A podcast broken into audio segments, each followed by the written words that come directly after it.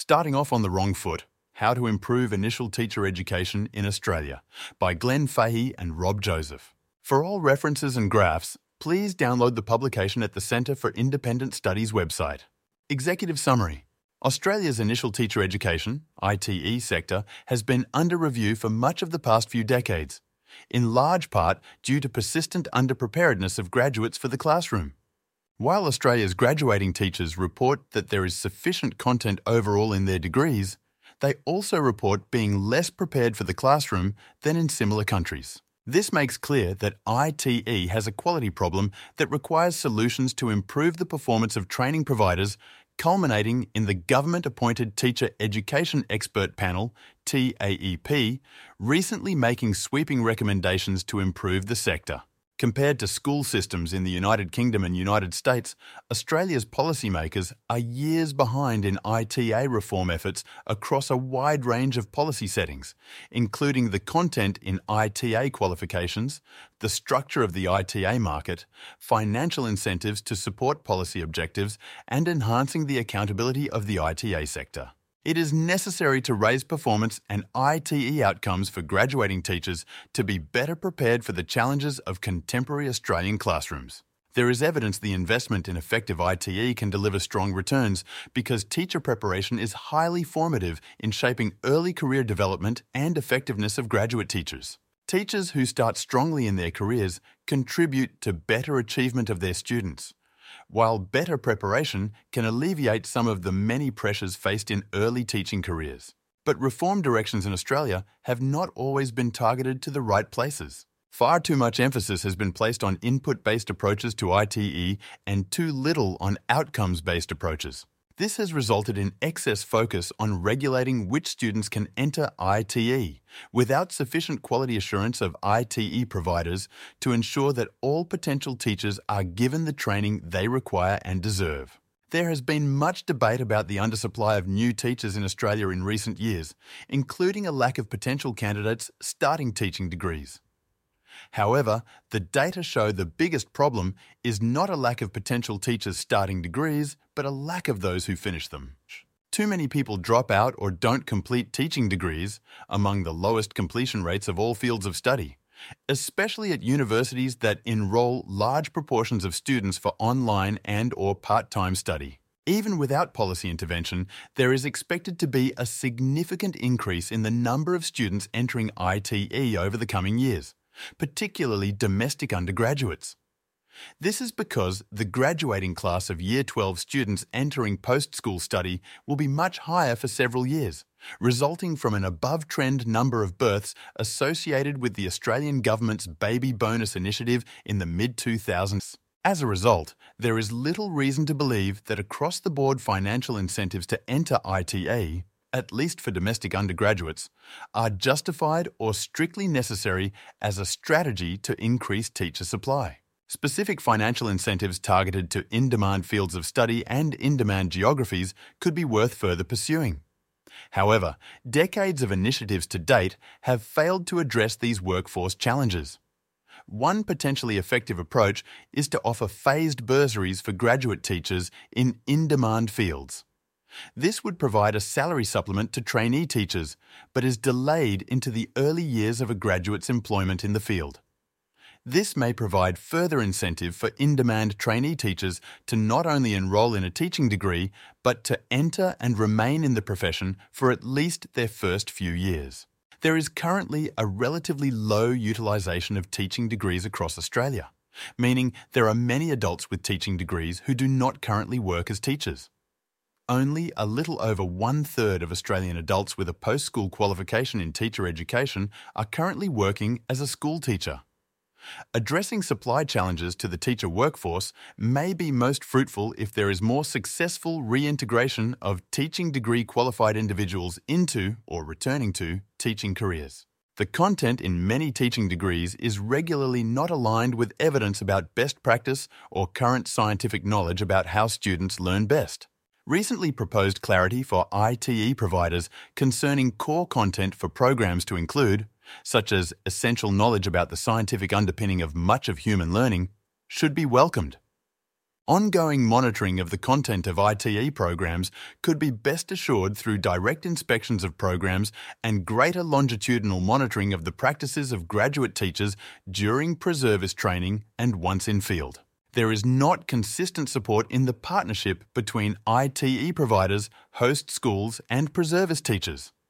The result is that many trainee teachers do not benefit from high-quality practicum placements in schools in this formative period in their preparation. There is little evidence to justify the market protections enjoyed by university teacher training providers. International experience in comparable education systems indicates that a more diverse pool of ITE providers could improve competition, the range of potential models for teacher preparation, and choice for trainee teachers. There are few quality markers in the accountability system for Australian ITE providers. There is significant opportunity for a robust and transparent performance reporting approach that could create incentives for providers to improve alignment with policy objectives and sector needs, as well as improve market signals for employers and preservice teachers. Introduction. Initial Teacher Education, ITE, is responsible for providing beginning teachers with the knowledge, skills and characteristics to prepare them for the classroom. Typically, ITE involves beginning teachers enrolling and completing an undergraduate or postgraduate degree at a university by an approved ITE provider. In an ITE course, preservice teachers complete a combination of courses that include pedagogical, subject matter and, where applicable, subject-particular pedagogical knowledge. Enrolments are typically for either primary or secondary education. As at 2019, there were 367 programs, 48 ITE providers and 91 locations preparing around 92,000 enrolled ITE students across Australia. Teaching graduates typically complete a standalone Bachelor of Education or complete an undergraduate degree followed by a teaching course. Others pursue 2-year postgraduate teaching degrees, with 39% of graduating teachers having completed a postgraduate degree, while some jurisdictions permit partially shortened postgraduate qualifications. Over recent years, Australia's ITE sector has been under near constant review. At least in part, this has been due to persistent concern about the preparedness of graduate teachers, along with broader challenges in ensuring there is a sufficient quantity and quality of graduates to meet workforce needs. While it's true that graduate teachers in all school systems are less effective when they first enter the workforce than they are a few years later, most enjoy a steep learning curve over their first few years in the classroom. Given that direct supervision of early career teachers is more limited than is typically observed in other professions, this requires considerable preparation for independent practice to be provided during initial training before entering the workplace. Mitigating the novice penalty of graduate teachers is an important opportunity to ensure better outcomes for students, as well as reducing the considerable pressure on teachers in their early years. Moreover, evidence shows that teachers who start out being relatively effective when they graduate become increasingly more effective over time. Altogether, this makes raising classroom readiness of teaching graduates a priority across school systems. But while this concern about classroom readiness is a preoccupation of many countries' ITE sectors, there's evidence that Australia's school systems have particularly underperformed in this area, especially in the formative area of classroom and behaviour management. Against this context, this paper provides a detailed analysis of Australia's ITE sector's current challenges and opportunities for reform. It starts with a review of the recent history and policy developments in Australia and comparable countries. It is then followed by analysis of the performance and structure of Australia's ITA sector. In considering the ITE pipeline, it follows with assessment of the drivers of both the commencements to and completions from ITE qualifications. It then examines the current content of ITE qualifications and options for improving the accountability of Australia's ITE providers. The paper concludes with recommendations for Australian policymakers in undertaking ITA sector reform. Australian and international policy approaches to ITE reform. Previous reform efforts have focused on regulating ITE students by creating barriers to enter teaching. ITE has undergone a series of significant reforms over the past decade. Though much public debate has centred around supposedly loose entry standards to ITE, including scare campaigns that Australia's prospective teachers have lower academic capabilities than similar countries, such concerns are typically overblown or misinterpreted. Indeed, rather than a need for additional regulation of ITE candidates, there is now greater emphasis on reducing excessive barriers to enter the profession and a recognition that greater quality assurance is instead required of ITE providers, rather than of ITE students. ITE reform efforts have typically focused on how to regulate who can enter ITE and meet accreditation standards. A major development in this process was the Teacher Education Ministerial Advisory Group, TEMAG, in 2014, which committed to improvement in 5 key areas: stronger quality assurance of ITE programs, rigorous selection of entrants into initial teacher education, robust assessment of graduates, improved professional experience for pre-service teachers, and national research and workforce planning capabilities. In 2015, the Australian government established the literacy and numeracy test for initial teacher education students, LANTITE, introduced to ensure all beginning teachers meet the standard of achievement equivalent to the top 30% of the adult population. While most teachers successfully pass LANTITE, 84%, 11% fail to meet one of the standards and 5% meet neither. While LANTITE was introduced as a hurdle for teachers to complete prior to graduation, prospective ITE students can now undertake the test prior to commencing their studies. Another reform initiative is focused on attracting high-quality teacher candidates. In 2020, the High Achieving Teachers program was introduced to offer alternative, including employment-based pathways for individuals pursuing a career in education. Further efforts are currently under consideration within the context of the National Teacher Workforce Action Plan, NTWAP. Some measures within TEMAG specifically targeted the preparedness of ITE graduates. Teaching Performance Assessments, TPA, introduced from 2019, are intended to assess classroom readiness of preservice teachers. The TPA requires all pre-service teachers to demonstrate appropriate skills, knowledge, and practices prior to graduation. Further, TEMAG and the national accreditation requirements set out an expectation that evidence should underpin the teaching practices taught within the ITE programs. Though current national standards and procedures provide only a broad direction for quality teaching, such as demonstrating expert content knowledge and pedagogical content knowledge, without a specific articulation of what effective pedagogical approaches entail. Independent reviews have supported the case for focusing on reform of ITE providers rather than students, and focused on increasing rather than limiting the number of new teachers. The recent reform process led by successive Australian governments has been generally in line with calls from other stakeholders to focus on raising the practice of providers more clearly in the ITE market. A 2021 CIS analysis found little evidence that ITE providers were providing sufficient coverage of evidence-based practice through their preparation programs, including some examples of apparent efforts to promote approaches that are unaligned with current evidence and standards of practice. Further, a 2022 CIS report identified significant opportunity to improve preparation of new teachers through extending and better coordinating school-based practicum during training, especially by enabling trainees to commence within their first year, a recommendation subsequently endorsed by the NSW government. Finally, a late 2022 CIS report recommended the reintroduction of the one-year graduate diploma of education as an alternative postgraduate pathway into the teaching profession, which was similarly endorsed by the then NSW government, and in 2023 the Australian government had commissioned the Australian Institute for Teaching and School Leadership, AITSL, to assess the feasibility of a change to accredited ITE qualifications to enable widespread recognition of a one-year master's program.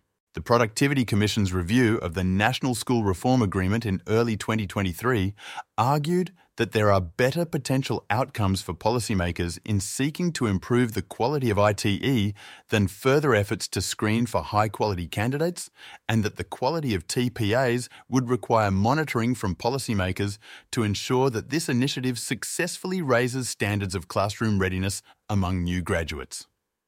And a 2023 NSW Productivity Commission report identified significant impediments to the number of graduating teachers resulting from added regulatory burdens placed on those completing postgraduate degrees.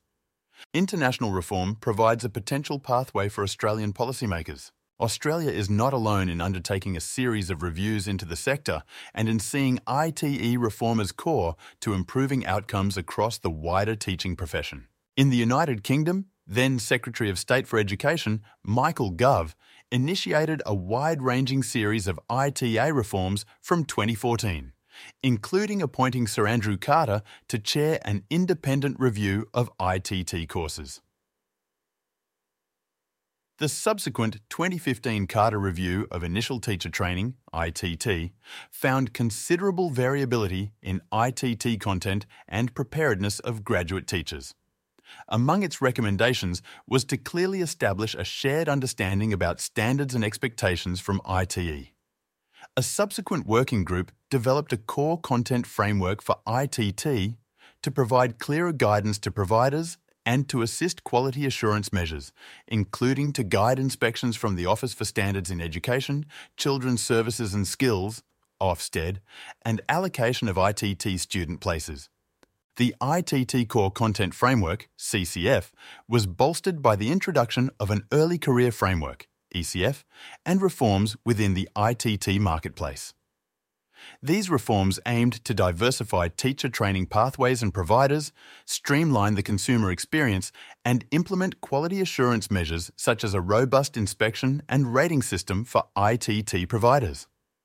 To consolidate the ITT core content, Ofsted inspections include a set of indicators that measure the alignment of ITT providers with the core content, helping ensure consistency in providers' understanding of the content and the delivery to trainee teachers. In the United States, system accountability is established under Title II of the Higher Education Act, which requires states, as a condition of receiving federal funding, to submit data to the Federal Department of Education, including with significant initiatives from the Obama administration. This data collection supports state and overall program type comparisons against high-level performance statistics. An annual report published by the Department of Education provides national and state reporting of performance of teacher preparation providers, including enrollment statistics, graduate numbers, and credentialing exam pass rates. States are also required to identify programs determined to be low-performing or at risk of being classified as low-performing.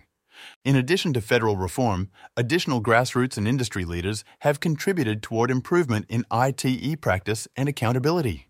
The National Council on Teacher Quality, NCTQ, a non-profit, non-partisan organization established in 2000, has provided repositories of data that benchmark the performance of states and ITE providers across the nation.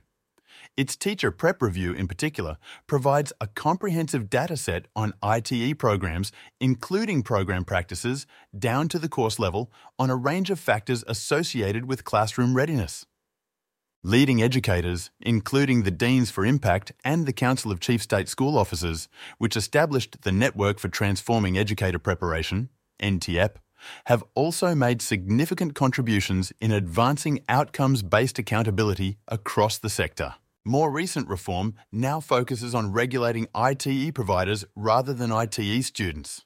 In 2021, the Australian government initiated a new Quality Initial Teacher Education, QITIE review, with a twofold focus. First, better attracting and selecting high-quality candidates into teaching, and second, better preparing graduates to be more effective teachers. Its report, handed down in 2022, provided further evidence that the ITE sector is not sufficiently meeting the needs of graduate teachers, especially in providing training in evidence-based reading practices and in classroom management. It also identified opportunities to improve the moderation, comparability, and standard setting of TPAs. Most importantly, the QITE review highlighted the need for reform of policy settings of ITE providers, particularly in strengthening the link between performance and funding of ITE providers, including by establishing a national body or expert group to advise on how ITE Commonwealth-supported places, CSPs, should be allocated amongst higher education providers based on quality and other relevant factors. Developing a quality measure for ITE courses that enables performance-based assessments of ITE programs and assists in student choice. Rewarding those providers who score highly on the measure. Increasing transparency by making publicly available information on how each higher education provider scores on the quality measure. Allocating CSPs based on ITE performance and tendering a portion of CSPs to higher education providers that meet specific program criteria. It also recommended establishing an ITE Centre for Excellence to deliver high-quality, evidence-based ITE and support research into best practice teacher preparation. Similarly, a 2021 NSW Productivity Commission white paper recommended a public-facing centre for teaching excellence within the NSW Department of Education to be led by a new Commissioner for Teaching Excellence. In response to the QITA review, a new Teacher Education Expert Panel, TEEEP, was appointed to identify potential quality measures for ITE providers and how policymakers could better provide quality assurance within the sector. Its terms of reference requested the TEEP to report to policymakers in mid-2023 on reform options to strengthen the link between performance and funding of ITE, strengthen ITE programs to deliver confident, effective, classroom-ready graduates, improve the quality of practical experience in teaching, and improve postgraduate initial teacher education for mid-career entrants. In early 2023, the TEEP circulated its discussion paper that provides ambitious scope for reform against each of these items, including proposing potential core content for ITE programs, specifically focused on a combination of essential concepts including the brain and learning, effective pedagogical practices, classroom management, and enabling factors for learning, indicative potential performance indicators for ITE providers, including selection of ITE candidates against workforce needs, retention rates of students, classroom readiness of graduates, and the post-graduation outcomes of graduates. Improved role for and coordination of practical experience during ITA, with more comprehensive partnership agreements, a national framework for high-quality placement approaches and encouraging centres of excellence, and greater pathways to teaching for mid-career entrants, including a shortened 12-18-month master's program, more flexible ITE delivery, and models of best practice. At the 2023 federal budget, the Australian government further pledged to introduce more teaching places, including up to 5,000 bursaries of $10,000 per year to students with an ATAR of 80 or above who undertake a teaching degree in an 8-year funding package, a 5-year investment in the High Achieving Teachers Program to support an additional 1,500 high-achieving professionals to transition into teaching through employment-based pathways and implementation of QITA review recommendations to improve teacher training in classroom management and phonics. The TEEP handed down their final report in July 2023, and Australia's education ministers agreed in principle to its recommendations. A wide range of proposals were recommended, spanning the strengthening of ITE programs, drawing a stronger link between performance and funding in ITE, improving practical teaching experience, and enhancing postgraduate ITE programs for mid-career entrants. Significant reform directions include revising new national standards and accreditation of ITE programs by the end of 2023, with the integration of new content in ITA degrees to be embedded by the end of 2025 to be monitored by a new ITE Quality Assurance Board. The performance of the ITE sector. Available international comparisons show that Australian graduate teachers are less prepared than their peers in similar countries across nearly every measure. Compared to high-performing countries, the greatest gaps in teacher preparedness are related to the categories of student behaviour and classroom management and monitoring students' development and learning. Moreover, Australian teachers today report being less prepared than in recent years, with significant declines observed in international survey data between 2013 and 2018 in teachers' reported preparedness with respect to subject content, subject pedagogy, and subject practice. Disappointingly low levels of classroom readiness of ITE graduates have been observed despite international comparisons showing that Australian ITE covers a relatively large amount of content and is of a longer duration than similar systems. Increased public spending on ITA, with annual taxpayer funding per full-time equivalent student in education degrees reported at $17,944, in excess of reported costs to provide tuition of $15,312, and more stringent regulatory standards on who can enter ITE and become an accredited teacher. Yet, compared to other fields of study in higher education in Australia, ITE students generally report a similar experience and graduating outcomes. According to the Student Experience Survey, overall satisfaction is similar or slightly higher among ITE students than students from other fields, 77% versus 73% among undergraduate students, 72% versus 73% among postgraduate students. Although learner engagement, that is, interactions with staff and other students, is typically lower in some programs, 48% versus 49% undergraduate, 32% versus 42% postgraduate. At the same time, the Employer Satisfaction Survey shows similar employer satisfaction is 86% for education graduates, compared to 84% for all graduates. Finally, the Graduate Outcomes Survey shows graduate salaries in education are on average higher than other fields among undergraduates, $72K versus $68K, but slightly lower among postgraduates, $89K versus $92K. However, it is not clear that current broad-based indicators used across the wider higher education settings are fit for purpose for ITE specifically, particularly given the unique implications associated with teacher preparation, including the need that graduates possess not only general skills but specific vocational skills in order to be classroom ready at graduation and to achieve accreditation. In common with many other school systems, that has meant additional considerations may be needed for monitoring student experiences, graduate outcomes, and the like for ITE. To an extent, the Australian Institute for Teaching and School Leadership's AITSL, Australian Teacher Workforce Data, ATWD, has offered some related key metrics over recent years, though these displays currently largely aggregate existing data collections. Concurrently, researchers and policymakers have increased their emphasis on outcomes-based data that may help inform ITE program design. This is contrasted with decades of emphasis that has been placed on both the structural inputs to ITA, such as the number of content area courses, pedagogical courses, and student teaching hours that may inform teachers' potential preparation, and teacher inputs, particularly teachers' academic capabilities, dispositions, and the like. The structure of the ITE market. The ITE market in Australia is relatively complex, in part because it is governed across both state and federal governments.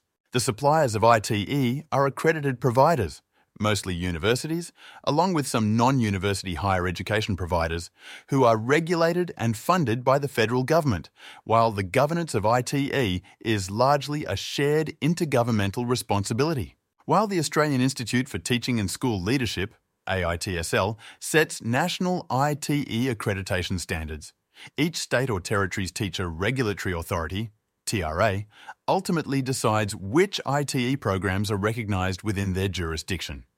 At present, each of these TRAs, for example, NESA in NSW or VIT in Victoria, has adopted AITSL's national standards, while in some cases supplementing them with their own additional requirements, such as minimum school grades for entry into ITE courses. The supply of ITE is dominated by a small number of university providers. ITE enrolments in Australia are clustered within a relatively small number of university providers. 10 universities make up nearly half the enrolments in education degrees.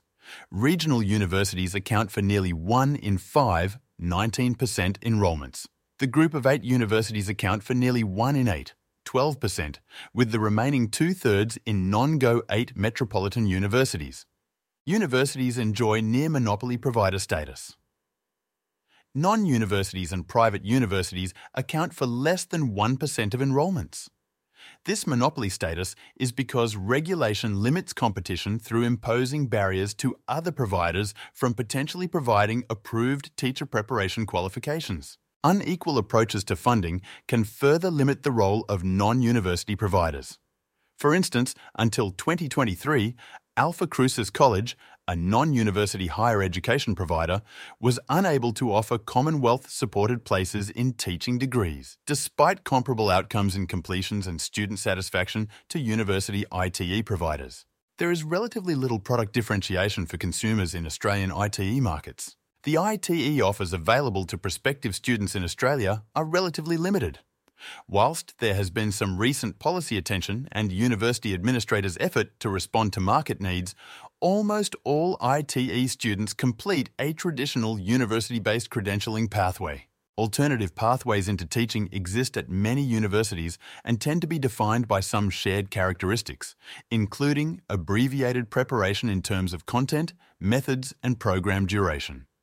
However, the proportion of teaching places made up of flexible and non-traditional pathways are much smaller than in English and United States school systems. In the US, around 1 in 5 graduating teachers and around 1 in 3 ITE providers undertake an alternative route in ITA, though many are engaged with a higher education provider for at least some of the content of their program.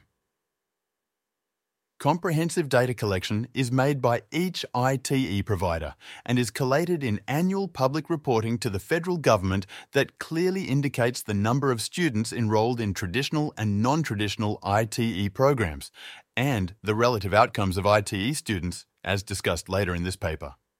In the English school system, there are a range of alternative options available to prospective teachers, with multiple and differentiated pathways to acquire qualified teacher status, QTS, if providers meet the standards set out by the National Professional Qualifications, NPQs.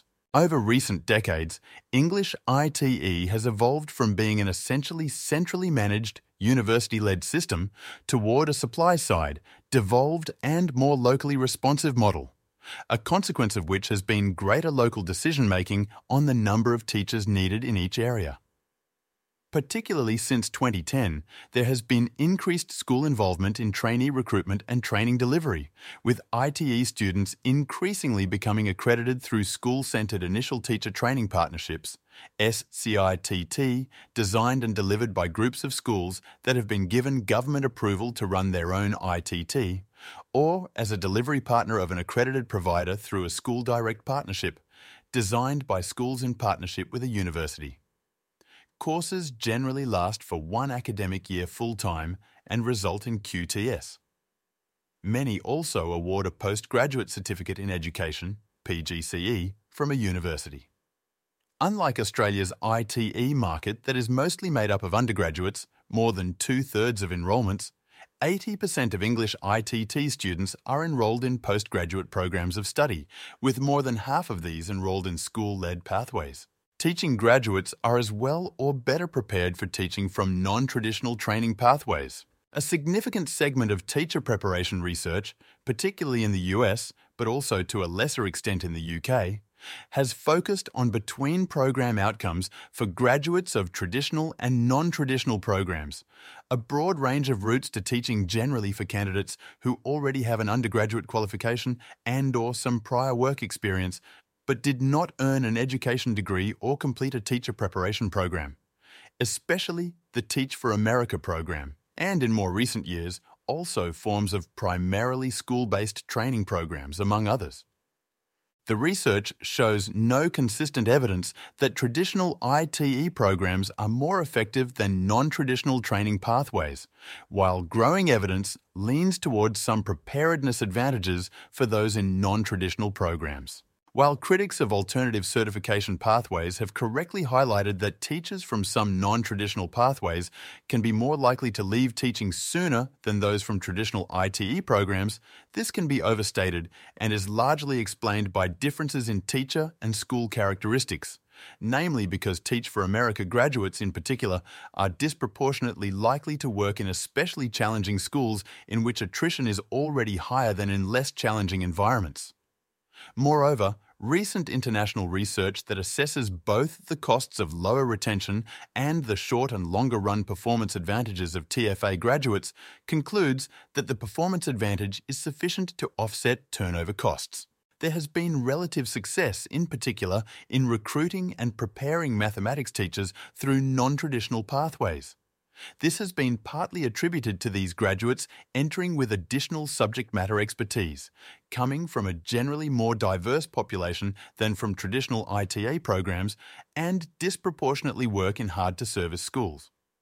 There is also evidence STEM teachers in fast-tracked programs score higher on practical versus theoretical approaches to teaching and demonstrate a more realistic idea of how to measure success in high-needs classrooms. They also are found to better promote students' mathematical interest, and students taught by TFA math teachers go on to have higher grades in math courses and are less likely to miss school due to being absent or suspended. Entry to the ITE pipeline. Despite some concern about a modest decline in new ITE commencements of recent years, particularly as observed in 2018 and 2019, the number of potential teachers starting the ITE pipeline has since more than recovered. In 2021, the number of commencing ITE students, 31,338, was just short of the peak number set in 2017, 31,532, and around 10% higher than the average number of commencements over the previous 15 years, 28,401. Previously, it was noted that the temporary decrease in ITE commencements is mainly linked to a smaller cohort of Australian Year 12 completers, who are the potential university enrollees. This decrease can be attributed to a demographic trend of delayed births before the introduction of the Australian Government's Baby Bonus Initiative in the mid-2000s. While the ITE sector overall has generally been able to meet the demand of systems' overall number of teachers, available data shows that entrants to teaching comfortably exceed exits. It's also true that there have been ongoing challenges in meeting the need for more diverse cohorts of populations in teaching and to ensure that some discipline specialisations are met. As part of the QITE review, the Behavioural Economics team of the Australian Government, Beta, surveyed nearly 1,500 professionals not currently enrolled in ITE to quantify various options for incentives. Beta found that most mid-career professionals underestimated the duration of an ITA degree, were concerned about its length, and that a condensed one-year ITE course was as attractive as a $20,000 increase in top pay, suggesting there is significant value attached to shortening the time spent out of the workforce for mid-career changes. Financial incentives to enter teaching can be inefficient unless cleverly designed. A key recommendation of Australia's National Teacher Workforce Action Plan, NTWAP, and recent Australian government commitments has been to attract more people into ITE degrees through a range of measures including additional Commonwealth-supported places and bursaries to attract high achievers and mid-career professionals. In addition to this, in recent years, the then Australian government introduced its Jobs Ready Graduates reforms that have resulted in significant reductions, around 42%, to the tuition fees for ITE students through a reallocation of Commonwealth subsidies. This is despite some NSW Audit Office evidence that incentive schemes, particularly scholarships, had largely been ineffective in meaningfully boosting the supply of in-demand teachers. Some international evidence suggests that bursaries can result in an increase in ITE applications.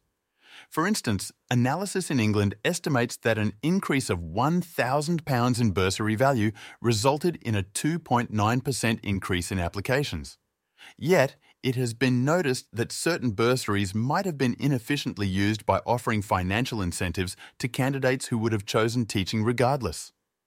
Additionally, some bursaries encouraged ITE training without necessarily increasing recruitment and placement into teaching positions. Other analysis in the Australian context has generally been sceptical about the efficiency and outcomes from financial incentives, particularly scholarships, intended to attract and retain teachers. In more recent years, English policymakers have also introduced R-phased bursary for in-demand maths and science teachers, meaning, in effect, a deferred financial incentive that is paid to graduates as a salary supplement, equivalent to around an 8% pay increase in their first few years of teaching. This has also been extended with a phased maths bursary, PMB, that pays an additional £5,000 or more to eligible maths teachers in the third and fifth years of their career. At least in part, this approach is intended to support STEM graduates and mid-career changers, who often face a salary gap in teaching compared to the wider labour market opportunities. There is some evidence to suggest the phased bursary approach has assisted in not only attracting, but also retaining maths and science teachers. Furthermore, policy evaluations show that the increased investment in targeted salary supplements for early career teachers is justified by reduced attrition. The cost per additional teacher retained through this policy is 32% lower than training an equivalent replacement teacher. Similar analysis in the US indicates that a one-off salary bonus for hard-to-staff teaching graduates is more cost-effective than incentives from loan forgiveness. Other studies suggest that while bonus payments for in-demand maths teachers can reduce attrition for early career teachers, there is little increase in the likelihood of potential maths specialist ITE students to start teaching degrees. Within the context of Australia's income contingent loan system for higher education, it is unlikely that incentives in the form of tuition fee reduction or loan forgiveness would produce any meaningful improvement in the supply of ITE students or in-field teachers.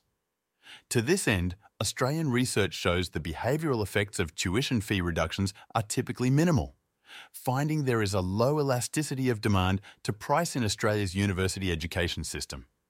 A favourable demographic outlook means that there will be more students entering ITE in coming years irrespective of policy intervention. The increase in the birth rate associated with the baby bonus, commencing in 2004, is likely to significantly improve the incoming teacher pipeline. The baby bonus increased the number of annual births from around 252,000 per year in the 10 years prior to introduction to around 291,000 in the 10 years from its introduction, an annual increase of around 16%. Children born since the introduction of this scheme are now approaching school leaving age. Each year, around 8% of children who were born in Australia 18 years earlier start an undergraduate ITE degree. Whilst the laggard number of births is not an ideal measure for generating projections about future entrants to ITE degrees, partly because not everyone who is born 18 years prior goes on to complete Year 12, many may not remain in Australia, and there are additional entrants through net migration, and not all undergraduate ITE entrants come directly from school to university, and not all ITE commencements are domestic students. There is a degree of consistency in this measurement over time, namely because it produces similar estimates to other potential proxies, such as the number of 18-year-olds in Australia in each year, the number of whom equates to around 7% of those who commence an ITA degree, and the number of students enrolled in Year 12 of schooling. The number of students in Year 12 one year prior is around 9% of the number of undergraduate ITE commencements in the following year. Taking the long-run association between the proportion of Year 12 completers from the laggard births into the coming years, there is reason to be very optimistic about the number of students entering post-school education and ITE in particular. For instance, if the same proportion of the birth cohort who graduated Year 12 in 2020 entering ITE in 2021 was replicated over the forward years, this would result in over 26,000 annual ITE commencements in 2030. Between 2006 and 2016, the number of annual commencements increased by around 9%, but between 2016 and 2026, this would be estimated to be around 25%, or around 5,200 commencing ITE students per year. Even on a more modest estimate, based on the long-run proportion of Australian-born children who go on to start an ITE degree, the annual number of commencing ITE students from 2016 to 2026 would be around 16% higher, or around 3,800 more commencing ITE students per year. ITE commencements are projected to increase markedly over the next decade. Graduates from the ITE pipeline. More concerning for the ITE pipeline is not necessarily a decline in the number of students starting ITE degrees, but the declining share of those who are finishing them. Since 2009, annual enrolments have grown, but completions have flatlined. Policy attention has focused on increasing entrance to ITE rather than graduations from ITE, despite the emphasis on attracting potential teachers through financial incentives and other schemes. There has been insufficient attention paid to addressing poor overall completion rates of ITE degrees. While the number of students starting an ITE degree has been growing, the number of students finishing an ITE degree has been far less steady. Thus, the natural priority for policymakers should lie in helping more students finish an ITE degree, rather than only in encouraging more to begin one. Within ITE degrees, worrying trends are present in both completion rates, the share of commencing students who finish a degree, and attrition rates, the share of commencing students who drop out of their degree entirely without switching to a different course or provider. Attrition rates are the most common measure used for assessing university performance in this area, with a 6-year rate typically used for undergraduates and a 4-year rate used for postgraduates. Of note, among Texas' responsibilities is ensuring higher education admission processes are rigorous and that the higher education provider is able to demonstrate appropriate progression and completion rates. Yet, despite the crisis of attrition in education degrees, where some programs have attrition rates above 50%, it does not appear that ITE providers have been sufficiently corrected in this regard. Improvements in ITE completion can significantly improve the teacher pipeline. While the problem of student attrition is found across many fields of study in Australian universities, it is particularly severe within education. Only a little over half of domestic students who enrol in an undergraduate ITA degree go on to complete it within 6 years. Differences in completion rates can have a significant impact on the incoming teacher pipeline. For instance, if the same proportion of domestic undergraduates who completed their degrees within 6 years was replicated for the 2016 cohort, there would have been more than 4,800 domestic ITE undergraduates completing their degrees by the end of 2021. Since around three-quarters of ITA graduates are working in schools in the year following graduating, this suggests that a higher ITE domestic undergraduate completion rate of around 70%, as it was in 2005, could have resulted in around an additional 3,300 graduate teachers from domestic undergraduate degrees in 2022 alone, equivalent to close to 1% of the overall teacher workforce. Teaching degrees have higher attrition than similar degrees. Attritions are much higher in education degrees than other fields of study. Education is ranked third out of 21 study areas for attritions among undergraduate students and fifth out of 21 among postgraduate students. Moreover, over the last decade, attritions have risen faster in education than nearly any other study area, the third largest increase across all 21 study areas. Among undergraduate students, attrition rates in education have increased by 7 percentage points since 2014, compared to 2 PTs across all fields of study. Among postgraduate students, attrition rates in education have increased by 2 percentage points since 2014, compared to a decrease of 3 PTs across all fields of study. This decade-long rise in attritions has occurred across most ITE providers, in around 22 of 33 undergraduate teaching programs and in around 16 of 34 postgraduate teaching programs. Over the last decade, attrition rates for education degrees have increased in nearly all universities. ITE attrition is a problem for some, but not most universities. While there is substantial public discourse on the problem of attrition in teaching degrees, the focus has been on systemic factors, issues across all universities, rather than local factors, issues in specific universities. This focus is misguided, as a deeper look at available data shows that the problem of attrition is more localised than it is systemic. To begin with, enrolments in education degrees are much higher in some universities than others. Just 10 of the 39 universities offering education degrees make up nearly half, 48%, of all enrolments. Furthermore, attrition rates in education degrees also vary substantially among universities, ranging from 11% to 52% in undergraduate courses and 8% to 40% in postgraduate courses. Just 8 universities account for more than half of all attritions in education degrees, 5,500 of the 11,000 attritions each year.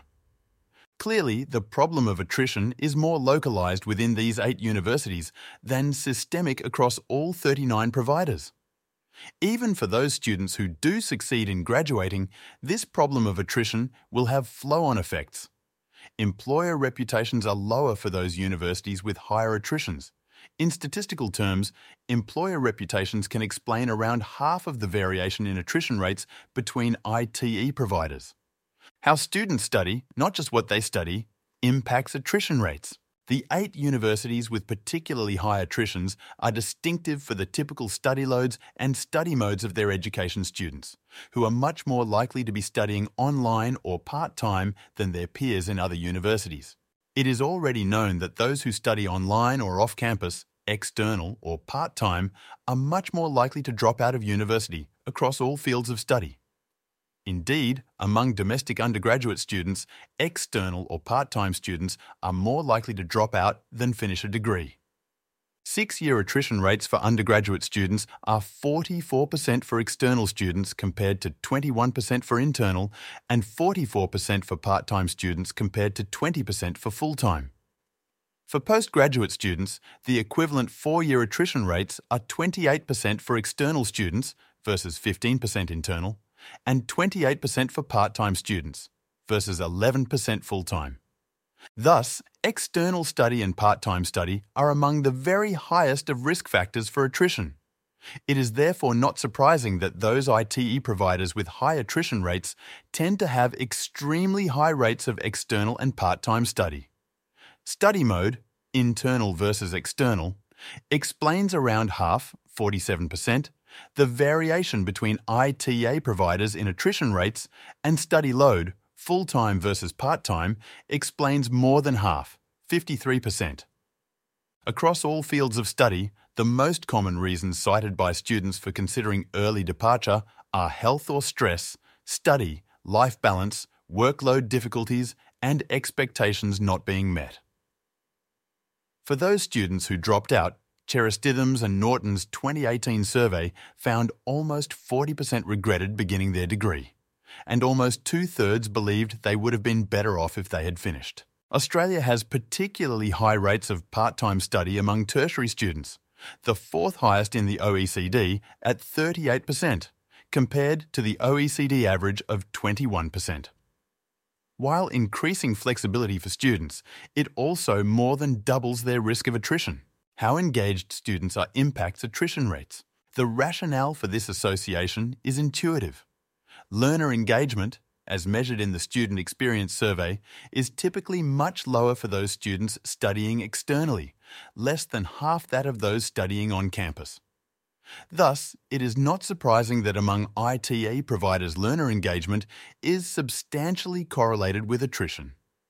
Education typically has lower learner engagement than other fields of study, 48% versus 49% among undergraduate students and 32% versus 42% among postgraduate students. In summary, evidence suggests the attrition crisis in education degrees is not systemic across universities, but rather is localised to a small subset. Attritions are concentrated within a small cluster of universities, characterised by their high shares of students studying part-time or off-campus. Indeed, just 8 universities account for more than half of all attritions, and the share of students studying part-time explains more than half the variation in attrition between universities. It follows that among the various policy responses being considered, a key focus should be reducing the rates of external and part-time study in education degrees. While not a simple endeavour, even small improvements would have significant benefits. Assuming the attrition rate of part-time students is twice that of full-time students for each ITE provider, if the part-time study rate could be halved, that would reduce attritions by 18%, or lead to nearly 2,000 extra graduations a year. The number and distribution of ITE graduates. The teacher workforce is growing at a historically fast pace and is meeting medium-term demand. Despite there being greater numbers of teachers in school systems now than ever before, in 2022, there was 38% more full-time equivalent teachers in Australia than in 2001, declining student-teacher ratios, reduced by 13% from 2001 to 2022, have contributed to increased demand for teachers, requiring more teachers to commence and, importantly, complete ITE. Over the past several years, there has been a rise in the number of vacancies in the workforce and widely reported teacher shortages. Namely, through the period of the COVID-19 pandemic and aftermath, there was a spike in school teacher vacancies, cumulatively 84% from 2020 to 2020. However, this increase is less than the relative increase in vacancies across the wider economy over the same period, cumulatively a 107% increase, and is similar to the increase across all professional occupations, an 80% increase. In other words, the spike in teacher vacancies cannot be viewed in isolation of an overall historically tight macroeconomic labour market, with overall economy vacancies in 2022 in line with the previous peak observed in 2008, a period in which teacher vacancies remained modest, than specific teacher labour market dynamics alone. While the demand placed on the teaching profession from student enrolments has been mild in recent years, in part thanks to reduced immigration during the COVID-19 pandemic and falling fertility rates over the past decade or so, a return to higher immigration may place upward pressure on teacher demand in future years. Moreover, since around 5% of the teacher workforce exits the profession each year, this further adds to the demand for teachers in the ITE pipeline, though this is typically more than accommodated for by the number of new ITE graduates. Notwithstanding this, there is little reason to believe the number of teachers in the workforce is at significant risk into the medium term. Between 2021 and 2026, Jobs and Skills Australia estimates Australia will require around a cumulative 9.4% increase in school teachers over 5 years, itself an upper bound estimate as it was made prior to the impact of COVID-19 on significantly slowing population demand. While this has created some panic among policymakers and other stakeholders, this pace of increase is actually slower than the current rate of growth in the workforce. Between 2016 and 2021, the number of teachers increased by nearly 12% and around 10% in full-time equivalent terms. In other words, the total size of the teacher workforce is currently meeting the pace required to meet medium-term demand. There is significant variation in the distribution of teachers and potential teachers. Apart from the overall number of teachers within a school system, it is important there is a geographic matching of available teachers to fill positions in the locations in which these positions are available. There is, however, significant variation in the availability of teachers, relative to the student age population, across Australia's geography. While there is greater availability in metropolitan areas compared to regional and remote areas, this is not as clear-cut as it may seem. For instance, there is far greater availability of teachers in many parts of regional New South Wales and Victoria than there is in the regional areas of other states and territories. In addition, within some metropolitan areas of Sydney and Melbourne, teachers can be less available than in some regional areas. Moreover, within a given city, there can be wide differences in teacher availability. There are nearly twice as many available teachers living in Sydney's Outer West and Blue Mountains than in the neighbouring area of Sydney's Blacktown, with a similar disparity between Inner Melbourne and western suburbs of Melbourne. Across metropolitan areas, much of Brisbane shows generally poorer availability of teachers than in Sydney and Melbourne. There is a modest correlation between the availability of teachers and the socio-economic status of a geographical region. Namely, more disadvantaged areas generally have lower availability of teachers. However, even compared to areas with similarly disadvantaged populations, the outer suburbs of Brisbane in particular house relatively few teachers. Several areas where the availability of teachers is relatively high, even compared to similarly advantaged areas, include the inner suburbs of Sydney and Melbourne and the southern coastal suburbs of Sydney within the Sutherland region. Finally, maximising the potential teacher supply requires utilising the existing population who hold teacher education qualifications but are not currently employed as teachers. In school systems where there is a relatively high proportion of degree holders currently working as teachers, high utilisation. This indicates there may be strong incentives for qualified teachers to actively work in the field, and vice versa. Low utilisation indicates geographical areas in which there is a relatively high latent supply of potential teachers who may be suitable candidates for school systems to attempt to reintegrate into the teaching workforce. Existing degree holders in the population can indicate potential supply of teachers who could fill vacancies with only a limited time lag, at least compared with those who would need to proceed through formal qualifications and training before attempting accreditation. The content of ITE degrees. Much of the interest of researchers and policymakers in ITE has focused on what and how much content should be contained in qualifying certifications. This has typically been at relatively high level too, broadly considering the relative weight to be placed on subject area, content knowledge, general pedagogical knowledge, and subject-specific pedagogical knowledge, with emphasis on the instructional hours on each of these components. In part, this is because tracking hours and course compositions is a relatively observable and tangible feature of ITE, compared to more complex teacher preparation issues.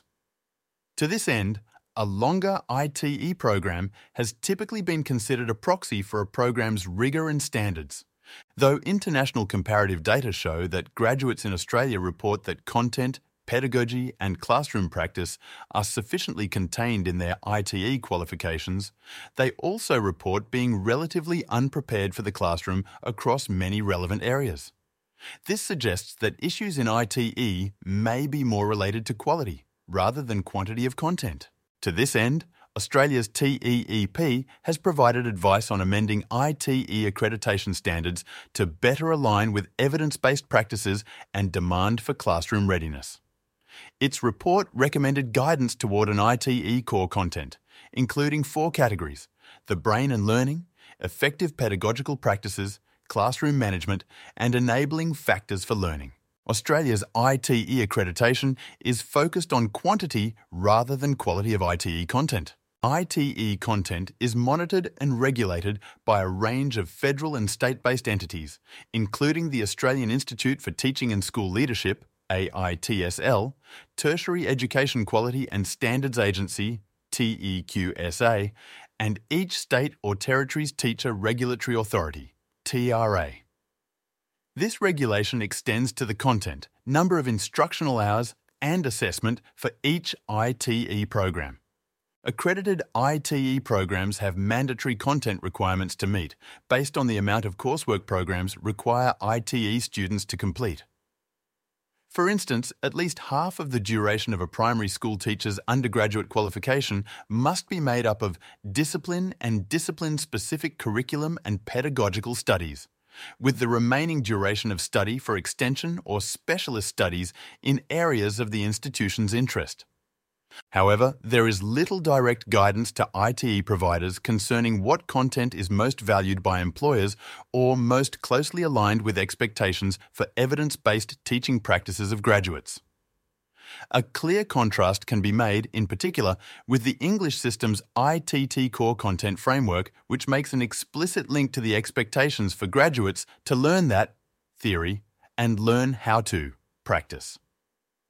Moreover, this framework provides clear connection of teaching practices to a supporting science-informed evidence base. In addition, Australia's systems are not currently as clear as they could be in establishing a potential ITE curriculum model.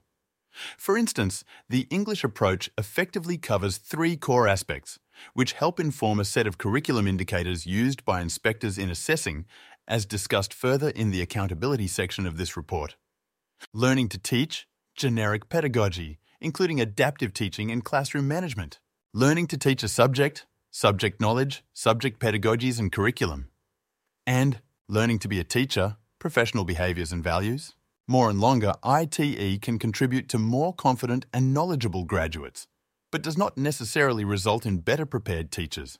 It is a plausible expectation that more and longer ITE content may promote better preparedness of teachers, because, presumably, with more study comes more knowledge about teaching and with this better in-field practice. However, many studies have examined teachers with additional years of study, including postgraduate qualifications, and found no difference in effectiveness compared with other graduate teachers. Similarly, while graduate teachers who have completed more preparation coursework tend to report feeling better, prepared to teach, there's little evidence they are in fact more instructionally effective, whether measured by classroom observations or student achievement. There is also limited evidence that quantity of general coursework requirements alone during ITE predicts teachers' effectiveness either, at best operating as a floor with respect to a minimum expected level of knowledge. This is further complicated because some research indicates that the content and knowledge relationship is better attributed not to the number of courses taken by ITE students, but to their achievement, such as their university course grades, in this coursework. By and large, while there is a broad consensus that there is an important role for graduate teachers to possess both strong content knowledge, a body of conceptual and factual knowledge, and pedagogical content knowledge, understanding of how learners acquire knowledge in a given subject, there are few evidence-based conclusions about how teacher preparation programs can most effectively develop those characteristics. More subject content knowledge, especially in mathematics, is related to early career effectiveness. Teachers with a mathematics qualification and those who have completed mathematics content at university have been found to record higher achievement with their students. There is also evidence that teachers' specialised mathematical knowledge and skills in teaching mathematics are positively associated with gains in students' mathematical achievement. Some research suggests that mathematics teachers with specialist mathematical knowledge provide greater instructional clarity in explaining the process of solving problems presented in classrooms. There is also evidence that specialised mathematical content and teaching methods is beneficial for preservice primary school teachers. Moreover, there's some evidence professional development focused on helping teachers gain understanding of mathematics content and pedagogy can significantly impact on student achievement. Other research shows that teachers need sufficient content knowledge before effectively translating pedagogical knowledge. ITE degrees do not consistently provide a scientific understanding of how students learn and how to demonstrate science-informed teaching approaches. For many years, educationalists have disputed the fundamental grounding of the study of education. Historically, understanding about education was determined largely by philosophical theories, particularly inquiring abstractly about the nature and pursuit of knowledge and consciousness. However, over the past half-century, there have been substantial increases in understanding about education that have been made possible through a science-informed approach. The fields of educational psychology and evolutionary psychology have enabled an understanding about human cognitive architecture and implications for the nature of learning. Arguably, the most important findings for education are cognitive load theory and related research explaining limitations in presenting new information in educational settings. Another key distinction is between biologically primary information, naturally and unconsciously acquired over centuries, and biologically secondary information, culturally important but requires conscious effort to learn. Cognitive science has further added to this through incorporating modelling of cognitive processes, particularly in terms of information processing, perception, attention, and memory studies. In addition, educational neuroscience has enabled some complementary understandings for educational purposes, including localization studies, which identify brain locations associated with cognitive processes. The resulting emphasis of the science-informed approach to education is essentially a growing understanding of learning and cognition that can be applied to approaches to teaching and self-study. The emergent interdisciplinary field of the science of learning sits at the nexus of cognitive science, educational psychology, educational neuroscience, pedagogy, including assessment and instructional design, as well as fields as diverse as linguistics and artificial intelligence systems. Despite these important developments, it is not clear that Australian ITE providers, or university-based education research academics, adequately reflect current science-informed evidence consistently in courses available to trainee teachers. Several Australian studies have indicated little or no alignment between ITE offerings and evidence-based teaching practices. In a study of 116 literacy units in 66 ITE degrees across 38 universities, one report found only 4% of ITE programs had a specific focus on early literacy and reading instruction. The vast majority allocated insufficient time and coursework to pedagogical strategies, leaving a substantial gap between knowledge and teaching in practice. Moreover, the review found that most commonly prescribed textbooks in ITE programs often failed to provide information on effective, evidence-based pedagogy. In particular, content rarely specified 5 core elements of reading instruction: phonemic awareness, phonics, fluency, vocabulary, and comprehension. And a 2021 CIS analysis of 90 mathematics units from the Bachelor of Education primary courses of 31 universities found there is virtually no evidence of ITE where explicit instruction is clearly emphasised. Of those universities, 27 clearly emphasise constructivist approaches, while 4 are either ambiguous or emphasise a range of teaching approaches. No mathematics units from any of the universities in the analysis appear to have a clear emphasis on explicit instruction. A forthcoming CIS paper will provide evidence that many practicing teachers report ITE did not provide them with sufficient evidence-based practices, and in some cases promoted alternatives they later found to be ineffective or not aligned with scientifically informed practice. In addition, the paper will show teachers reflected positively from gaining an understanding of, in particular, the popular Rosenschein's principles of instruction and the implications of cognitive load theory for classroom instruction. The recommended components of ITE mathematics education from the 2021 CIS study areas include: an effective primary ITE program would provide a graduate teacher with at least 1 unit dedicated to explicit instruction in the context of mathematics, and provide the tools to design and deliver curriculum and explicit instruction lessons that manage cognitive load and embed knowledge in students' long-term memories using strategies that are aligned with current evidence.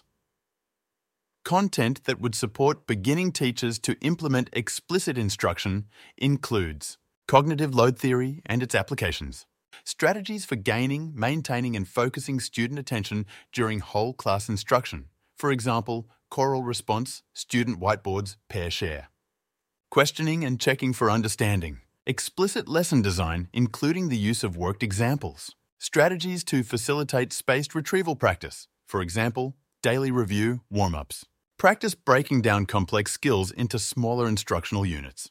The quality of education faculty research is not currently associated with more or better prepared teachers. An implied assumption of education policymakers is that the better the quality of research within ITE faculties, the better the quality of teaching, the so-called research-teaching nexus.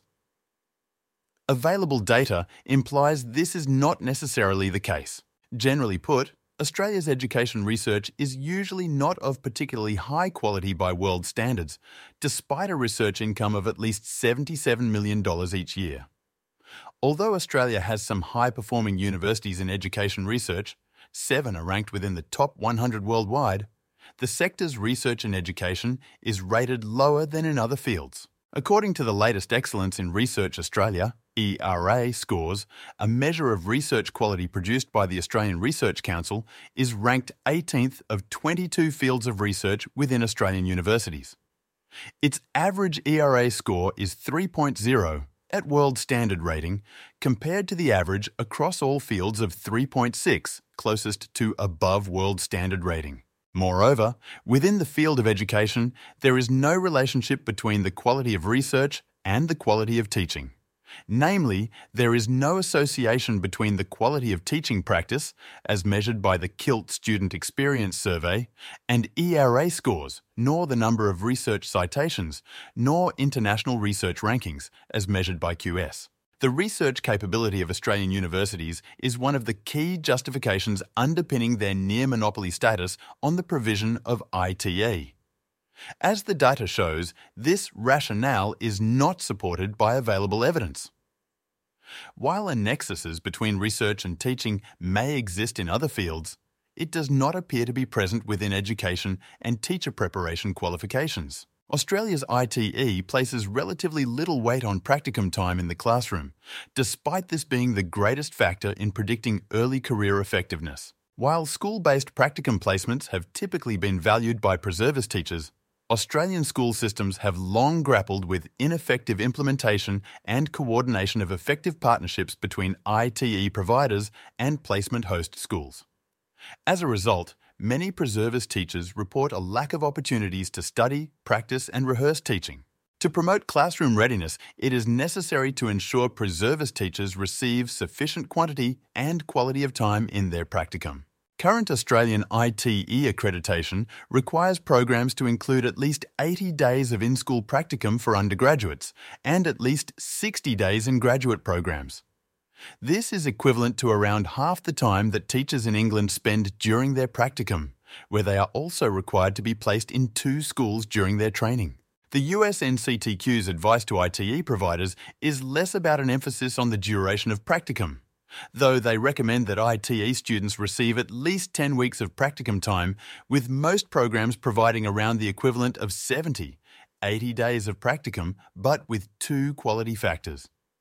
First, ITE students are expected to receive written feedback from at least 4 classroom observations from their supervisor within their training semester, or year, depending on program.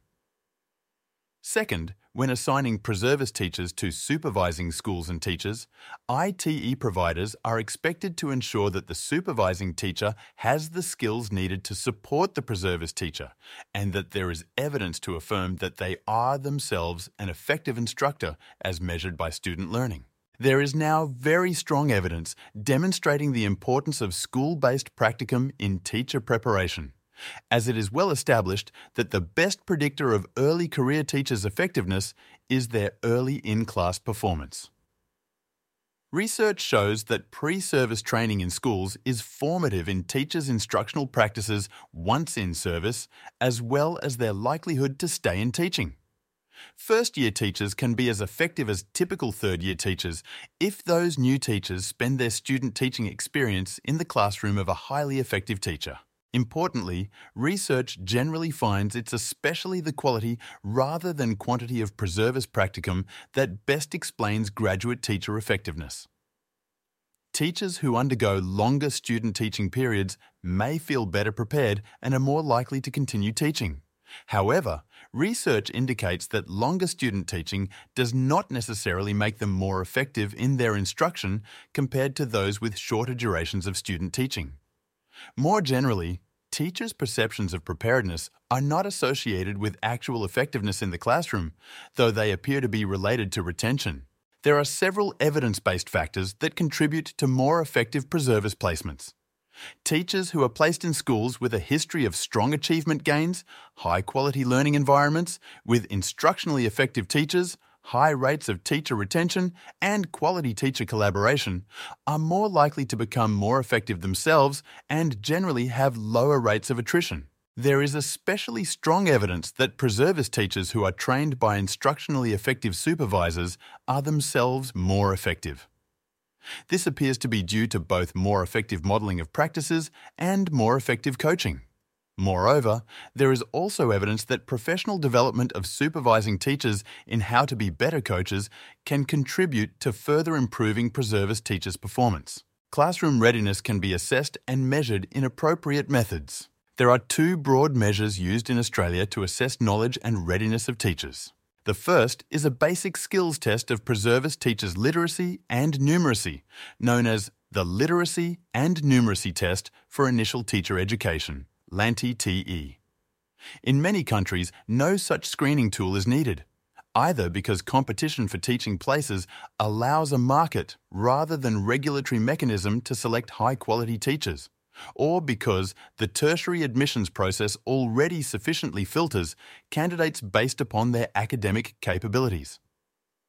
In Australia, concerns about weak admissions standards across the higher education settings, particularly trends to admit students without sufficient reference to school exit exam results, has lowered confidence in the capacity of universities to maintain high academic standards. The second assessment is the Teaching Performance Assessment, TPA, a compulsory assessment of practical skills and knowledge of pre-service teachers before they can graduate. In theory, TPAs ensure ITE graduates are applying what they have been taught over the course of their degree.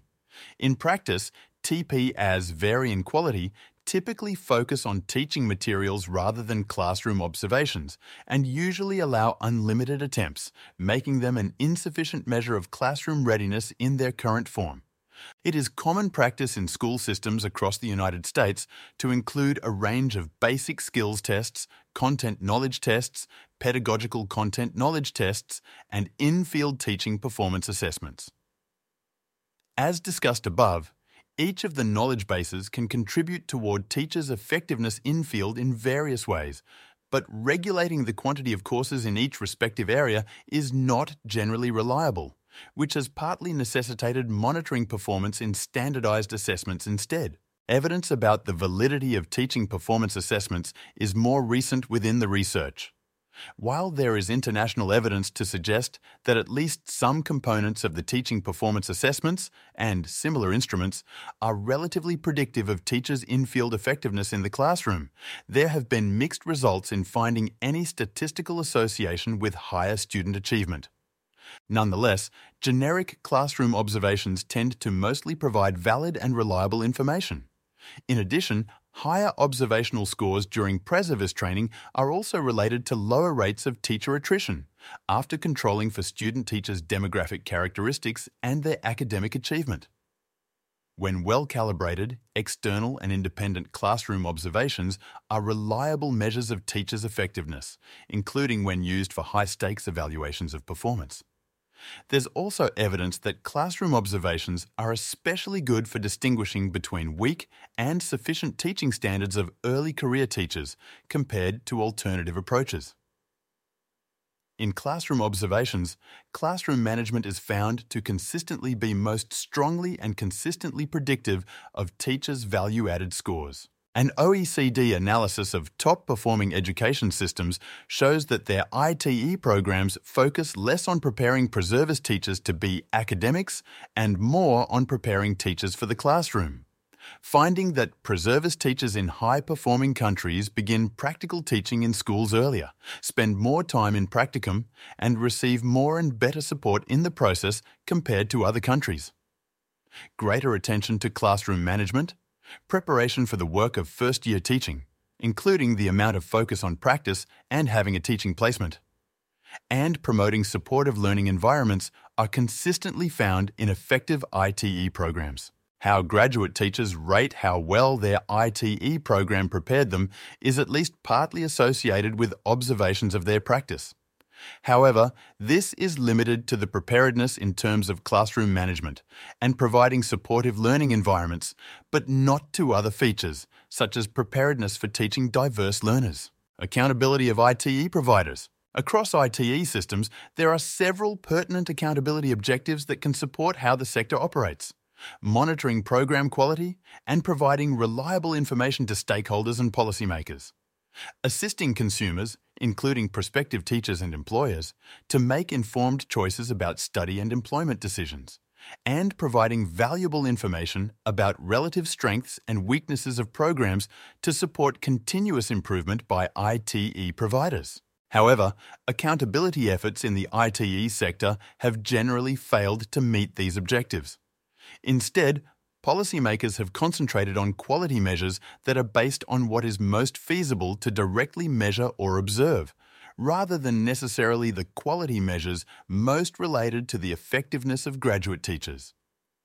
This has resulted in mixed levels of confidence that the ITA sector is meeting a level of accountability that meets public expectations. While various reform efforts have resulted in compliance-based standards to regulate quality of teacher preparation, concerns remain around the consistency of performance within the sector and a lack of confidence from the industry, employers and policymakers. As a result, some education systems and researchers have increased efforts to examine teacher preparation through shifting away from inputs-based approaches and towards outcomes-based ones.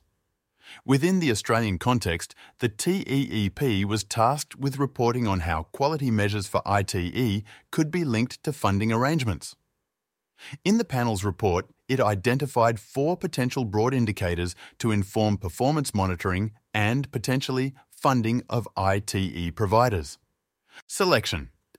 Based on participation rates of diverse and high-quality candidates in areas of workforce need, that is, First Nation students, students from regional and remote locations and low socioeconomic backgrounds, school leavers with a high Australian tertiary admissions rank and students enrolled in science, technology, engineering and math subjects. Retention, based on the proportion of students who leave their course. Preparedness of beginning teachers, based on students' perceived preparedness for entering the teaching profession and their satisfaction with the quality of their course. Transition, based on the employment outcomes of recent graduates and early career teachers. Variations in the performance of ITE providers can be significant. Researchers studying ITE programs have compared effectiveness of in-service teachers, as measured by indicators like classroom readiness, student achievement and the like, based on the different ITE programs that they participate in or graduate from. Surprisingly, however, some early studies did not consistently find significant differences on average among the graduates from different institutions or programs. That is, while researchers consistently found large between teacher differences, they found only modest between ITE provider or between program differences. This is important because if researchers cannot observe differences between programs, it means they cannot distinguish highly effective and less effective ITE programs or providers. Instead, any differences in trainee teachers' effectiveness during service are attributed to their personal attributes. Though this finding has been replicated over several studies, it is not unanimous. Other studies have instead observed significant variations in between ITE provider beginning teacher effectiveness, especially when measuring outcomes through classroom observations, including with some differences in the impacts and variation across domains of study. In 2 studies that found relatively high between ITE provider variation, the difference between the average and the most effective ITE programs was estimated to be roughly equivalent to the difference in achievement between disadvantaged and not disadvantaged students, while in another, graduates from top quartile YTE programs performed as though they had the equivalent of an additional year of initial teaching experience when compared with graduates from the bottom quartile. Other research has estimated that the differences between the least effective ITE providers relative to the state average corresponded to between 5 and 10 weeks of student learning in mathematics and between 6 to 20 weeks of learning in English Language Arts, ELA. Such studies demonstrate that differences in instructional quality of teacher preparation programs can potentially produce significant differences in outcomes, particularly when measured in terms of average observation ratings of graduates, rather than student achievement results. In order to maximise the reliability of between ITE provider evaluation of programs, researchers encourage the use of multiple measures, including observation ratings as well as a comprehensive on-site inspection process, where assessors visit teacher preparation program providers and collect evidence, including observing trainee teachers, course instructors, and stakeholder interviews. An important caveat in the research is that, generally speaking, only a minority of ITE programs appear to have a significant effect on teachers' effectiveness, with most reporting little or no effect. For instance, one study found that ITE graduates from only 3 of the 23 programs graduated with any significant difference in their effectiveness than what was observed as the average level for graduates. Another study identified 3 out of 10 programs that graduated teachers who consistently outperformed average new teachers. And in another, 10 institutions had more effective graduates on average, 2 institutions had less effective graduates, and 3 institutions had graduates who performed at statistically similar levels. And finally, a study in Washington State found that only 2 of 13 teacher preparation programs produced student achievement gains that were significantly different from a comparison group. Robust quality assurance models of performance monitoring can be informed by international best practice. While the regulation of ITE has traditionally focused on inputs alone, there are now some education systems who have extended this monitoring to the outputs and outcomes of ITE providers. This is important not only because inputs alone may not adequately describe the relative quality of ITE providers and programs, but also because regulators may not always be able to precisely control quality through inputs alone. Moreover, regulation of this kind can result in perverse changes in the behaviour of providers to strictly meet the compliance objectives, rather than the outcomes ultimately desired, which are far less fungible. Among the most ambitious approaches are those employed in some jurisdictions of the United States, including states such as Tennessee, Texas, Louisiana, Massachusetts, Colorado, and Illinois. While some common elements are observed across these systems, varying emphases are placed on areas of importance of policymakers.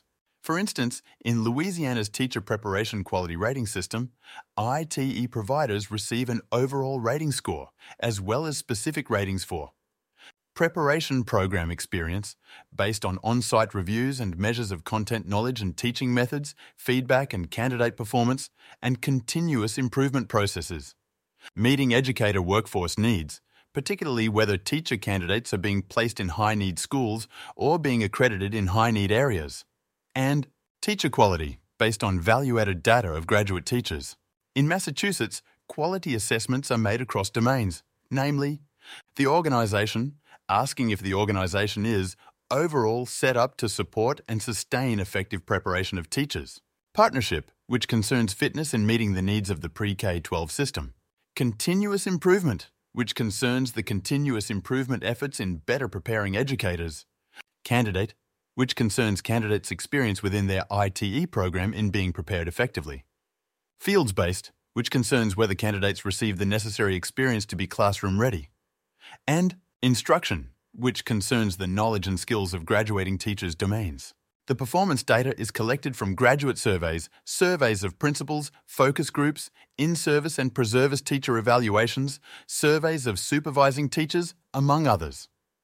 ITE providers' performance data is publicly reported as the Educator Provider Annual Snapshot.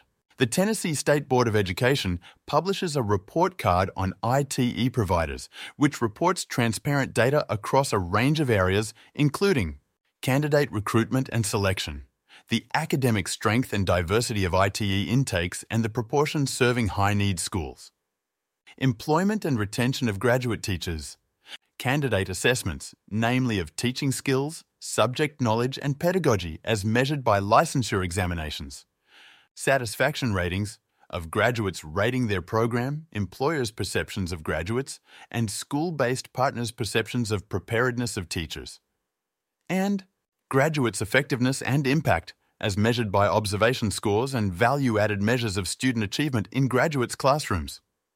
And Texas provides a wide range of measurement for consumers and the sector through the Educator Preparation Data Dashboard. Of particular note in this accountability system is that performance is measured against 4 accountability indicators.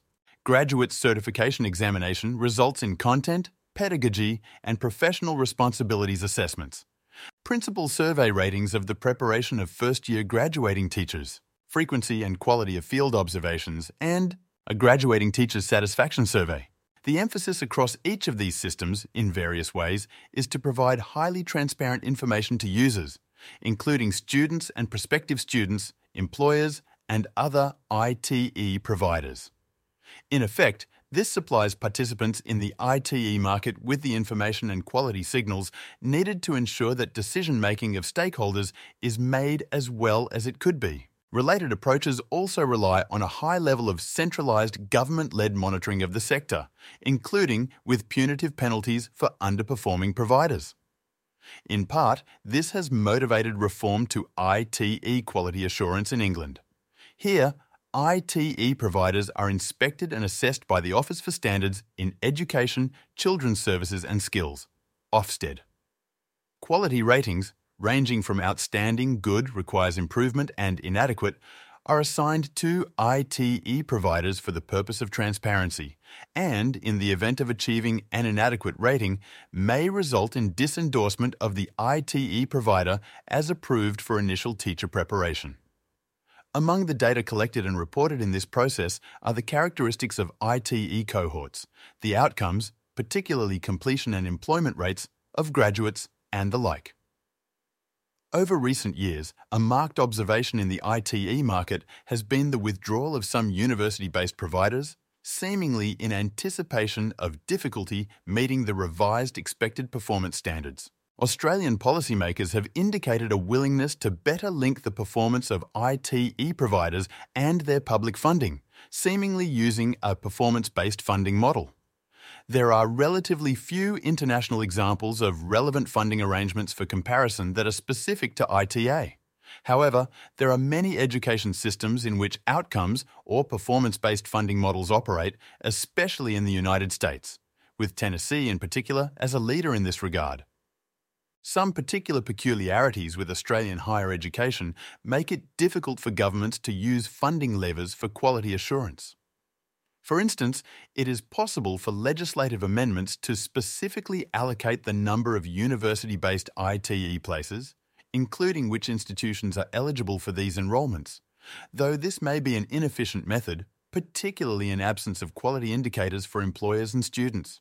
Similarly, the current and relatively menial performance-based funding arrangements for universities are calculated and distributed at the institution level, not the program level, so it would be difficult to directly target financial incentives through this means to teacher education programs on current settings.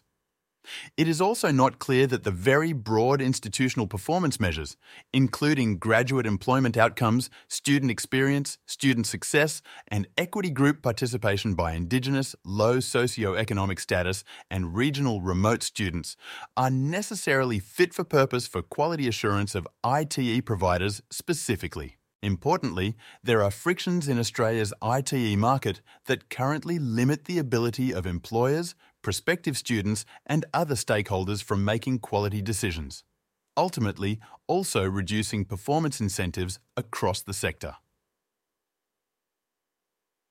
The Productivity Commission, in both its review of the National School Reform Agreements and its productivity inquiry, noted that consumers of ITE do not have sufficient information to make informed decisions about the quality of ITE providers.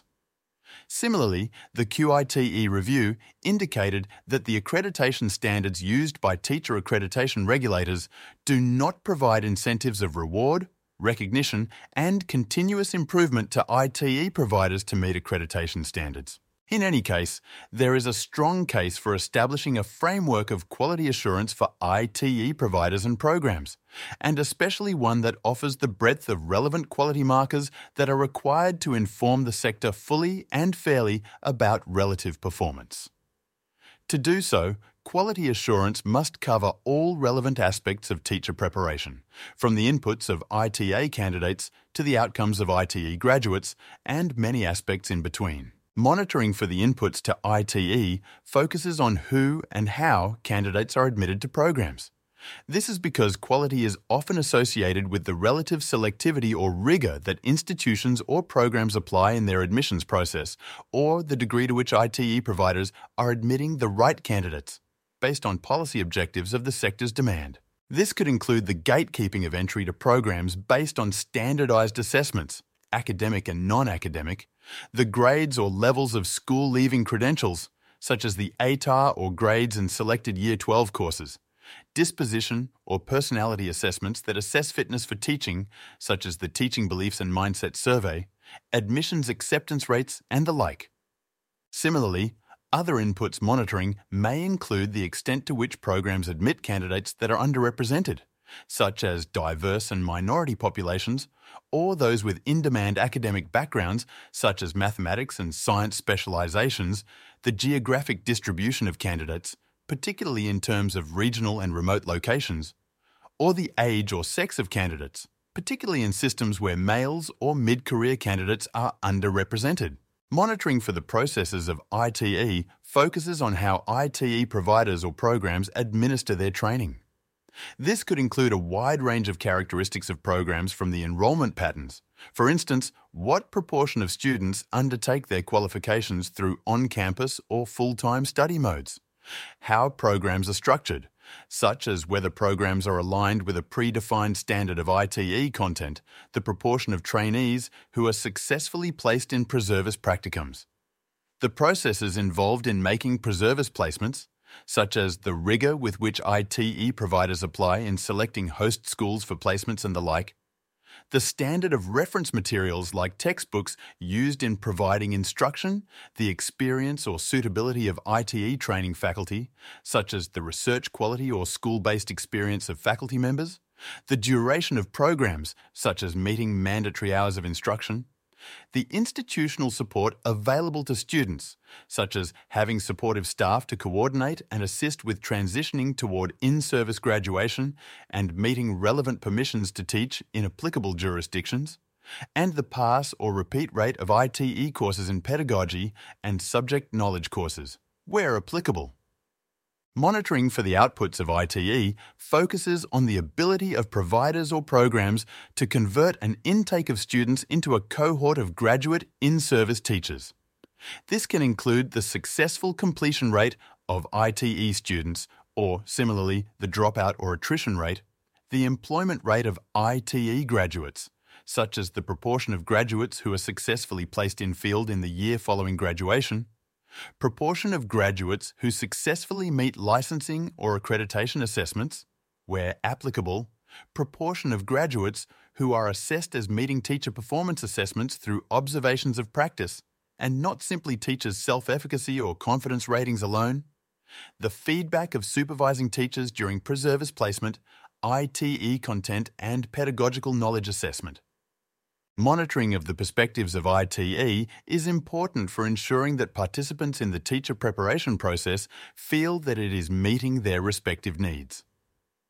Measurement could focus on how stakeholders, including ITE students, employers and the like, experience and perceive components of teacher preparation.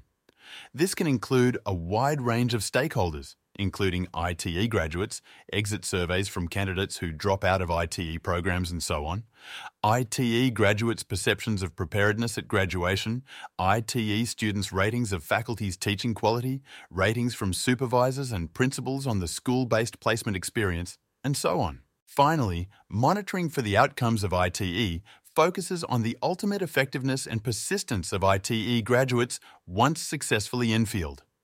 To this end, it is implied that ITE providers and programs ought to be, at least partly, accountable for these results. Some measures that can be employed include teachers' evaluation ratings from supervisors or principals, including both in-class and outside-of-class ratings of performance, classroom observation ratings from external assessors, student surveys of classroom practices, such as surveys of instructional clarity and the like, and the early career retention rate of graduates. In some contexts, the collection of student achievement data may be informative over several years as an indicator of teachers' effectiveness, as is collected and reported in systems such as Tennessee. Policy implications. The quality of ITE providers, not ITE students, is responsible for the sector's underperformance. Over recent years, much has been made of an implied lack of quantity and quality of ITE graduates, leading to public scare campaigns about a shortage of new teachers entering the profession and that teachers' academic standards are too low.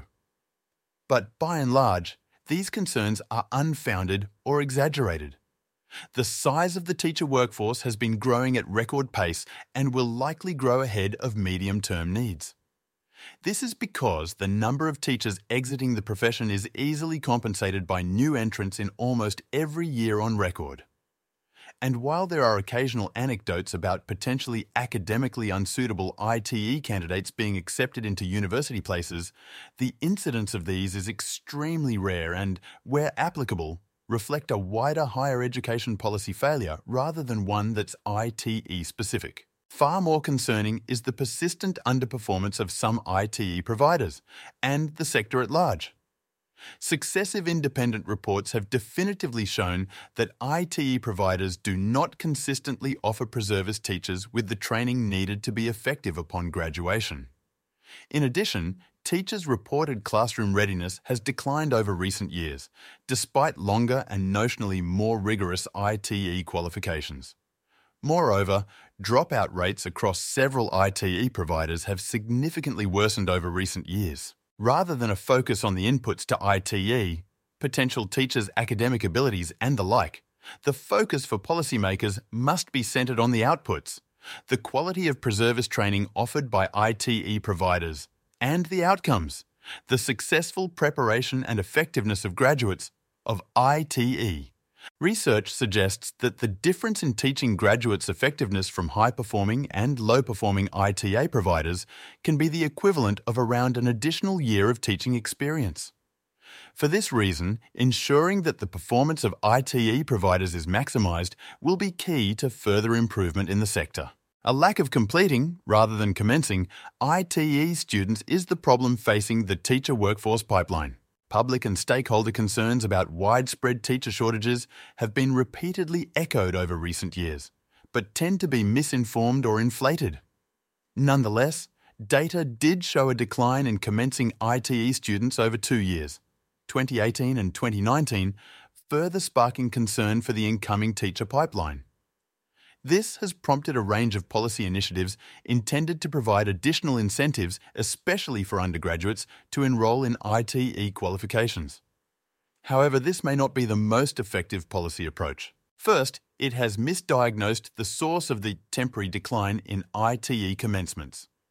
The major factor in the recent decline in ITE commencements is not, as popularly believed, due to a collapse in the willingness of school leavers to consider teaching as a profession, or generally due to policy settings at all.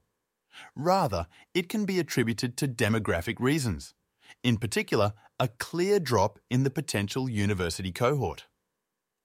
Moreover, this demographic blip has since been reversed, resulting in above-trend numbers of ITE students commencing in 2020 and a near-record number of new ITE students in 2021. And secondly, a far more pernicious problem in ITE is not the lack of commencements, but the lack of completions. Only around 1 in 2 students who start an ITE degree complete it.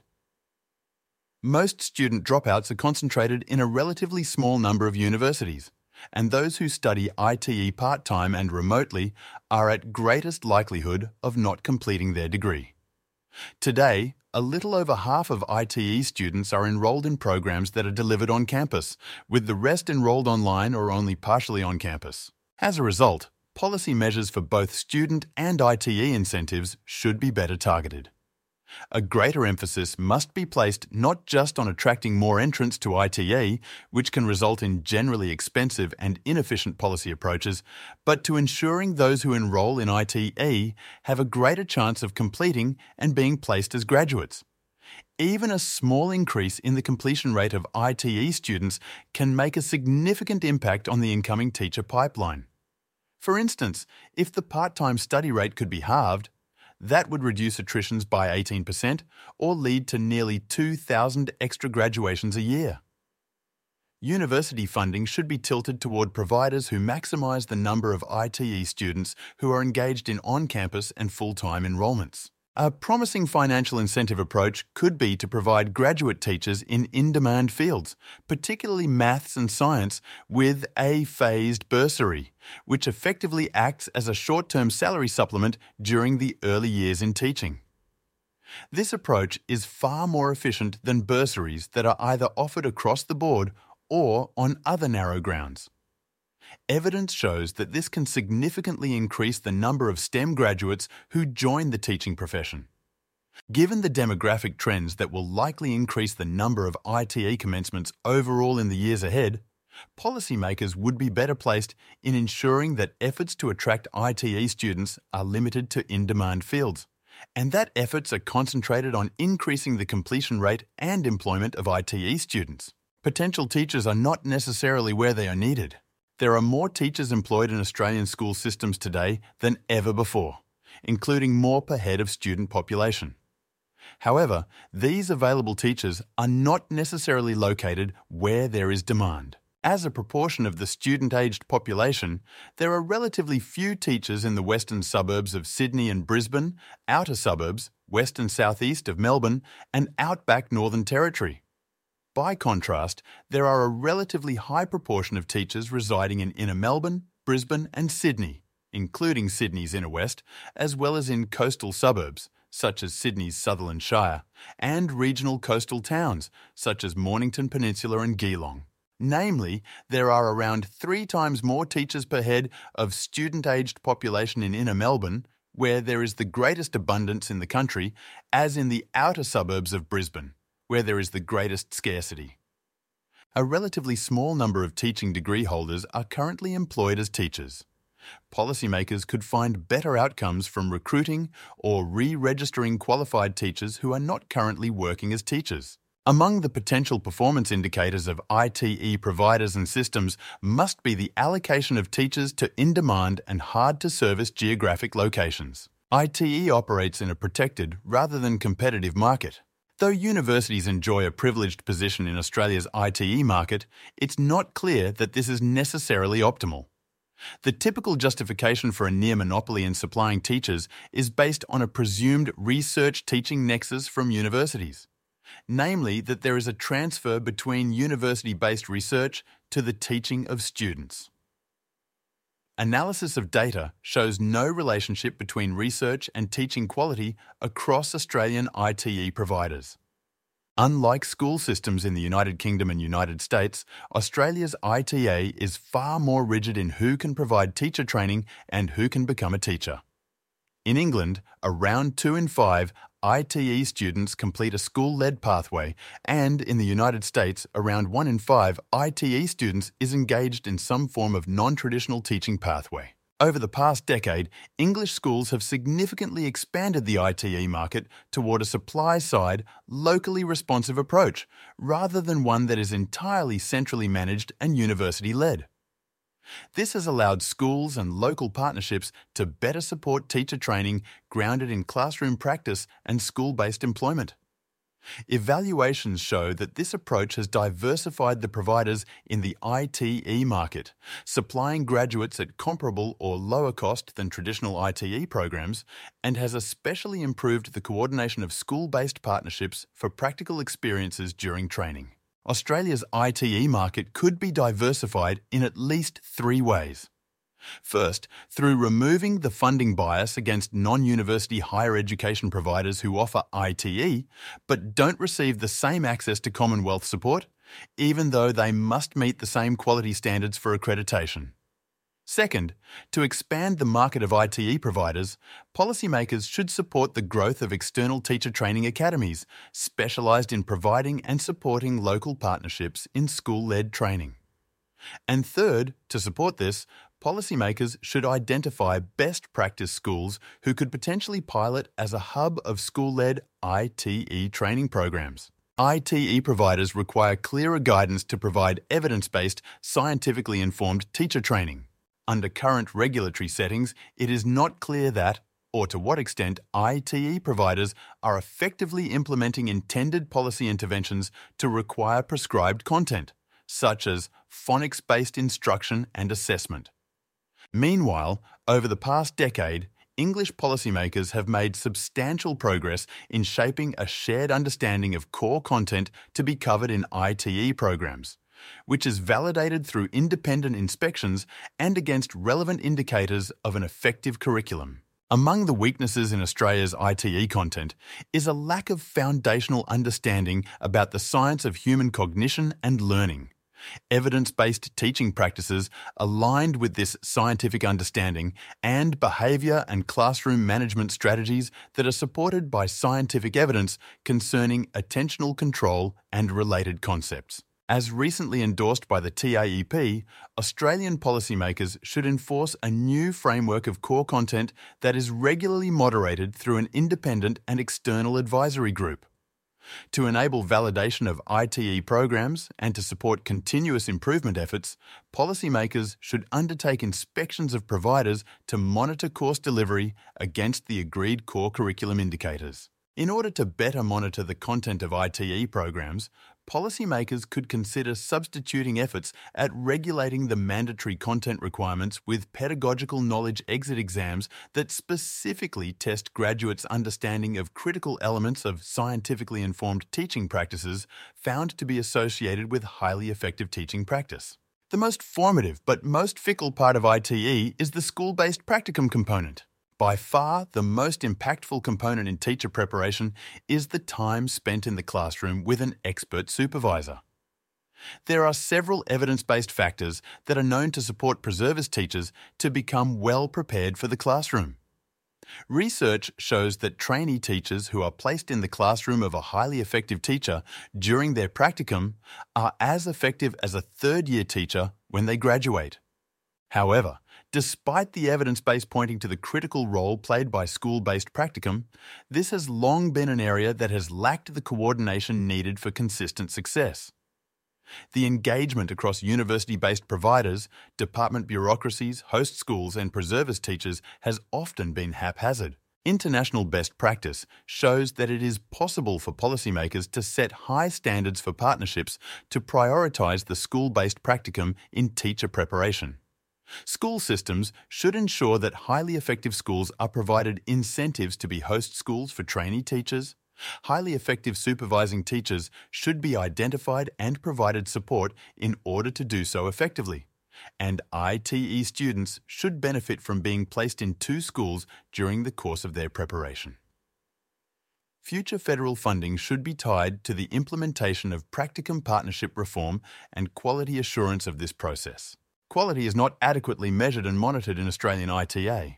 Australia's ITE providers do have a formal accreditation process, but it's focused on a crude measure of the quantity of content, particularly mandatory content requirements, in ITE, rather than necessarily ensuring the quality of it. At present, there is little external confidence that can yet be placed in the Teaching Performance Assessment, TPAs, as a sufficient measure of quality assurance. To ensure a more complete picture of teachers' knowledge and readiness, policymakers could consider assessing the merits of phasing out the LANTITE assessment and replacing it, over time, with a standardised teacher knowledge assessment. Among a range of other indicators of performance, this should assist in identifying ITE programs and providers who are best preparing graduates and where there are opportunities for improvement. The content of knowledge assessment tests should be moderated through a national external oversight board. Australia's ITE market requires robust and publicly transparent performance measurement. Some school systems in the United Kingdom and United States have developed robust performance monitoring approaches toward ITE providers, with publicly transparent reporting of relative performance. Importantly, this has supplied valuable information to signal to the ITE market, supporting informed decision-making from ITE consumers and employers, and helping to direct demand to the best-performing ITE providers. By contrast, Australia's accountability process is rudimentary. To the extent that higher education providers publicly report information, it is too general to make conclusions about the performance of teacher preparation. Significant coordination of data collection is required to support a comprehensive accountability mechanism, but this would be a worthy investment to bring much-needed quality assurance to the ITE market. Importantly, performance-based accountability should provide wide coverage of metrics that are relevant to ITE providers and to policymakers. This should also be converted into a summative performance standard to aid in interpretation for users. For instance, measurement should range from inputs, such as the incoming ITE candidate characteristics, particularly the proportion of enrolments for whom the ITA is recorded. Processes, such as the enrolment patterns of students, success rate of school-based practicum partnerships, alignment to core content indicators and the like. Outputs, such as the relative employment rate of ITE graduates into schools, including high-need schools, teacher knowledge assessments and the like. Perspectives, how employers rate classroom readiness of graduates, student surveys of teachers, where applicable, and graduates' rating of ITE programs. And outcomes, effectiveness of graduate teachers in the classroom, early career evaluation and progression of graduates, retention rates of graduate teachers and the like. Conclusion and recommendations. The effective preparation of teachers remains a key aspect of education policy and one that many school systems grapple with. Given the consistent evidence of the novice penalty of new teachers and the professional burden of underprepared early career teachers, there is clear justification for improving the outcomes from teacher preparation programs. Based on this paper's analysis, there are opportunities to further improve teacher preparation policy settings, including by learning from other school systems, including some from United States and United Kingdom, as well as others not documented here, such as Singapore and Ireland. However, there are some signs and opportunities for improvement, based on recent research evidence and successful policy implementations in comparable school systems to Australia's. Despite many missed opportunities for reform, Australia's policymakers have made some encouraging progress over recent years, but additional commitment toward reform will be necessary to reverse decades of underperformance of the ITE sector. That may include more ambitious approaches to quality assurance of ITE providers and programs than has typically been welcomed within the sector. It may also require several implementation steps in order to ensure that there is sufficient infrastructure into the medium term to support the data collection, validation, and moderation of standards within the sector and across jurisdictions. This paper provides support for the conclusions reached by the TEEP's recent review into ITE, and policymakers are encouraged to fully implement its findings. In order to further enable success in ITE reform, several additional recommendations could support these aims. Ensure consistency in the content contained in ITE degrees through robust and regular inspections of ITE providers' course content, rather than relying on university providers to self-report.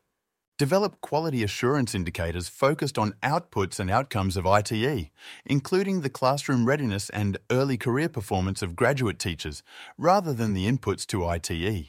Further develop quality assurance indicators with a view that, in time, the market can self-regulate through more transparent, timely, and reliable performance information.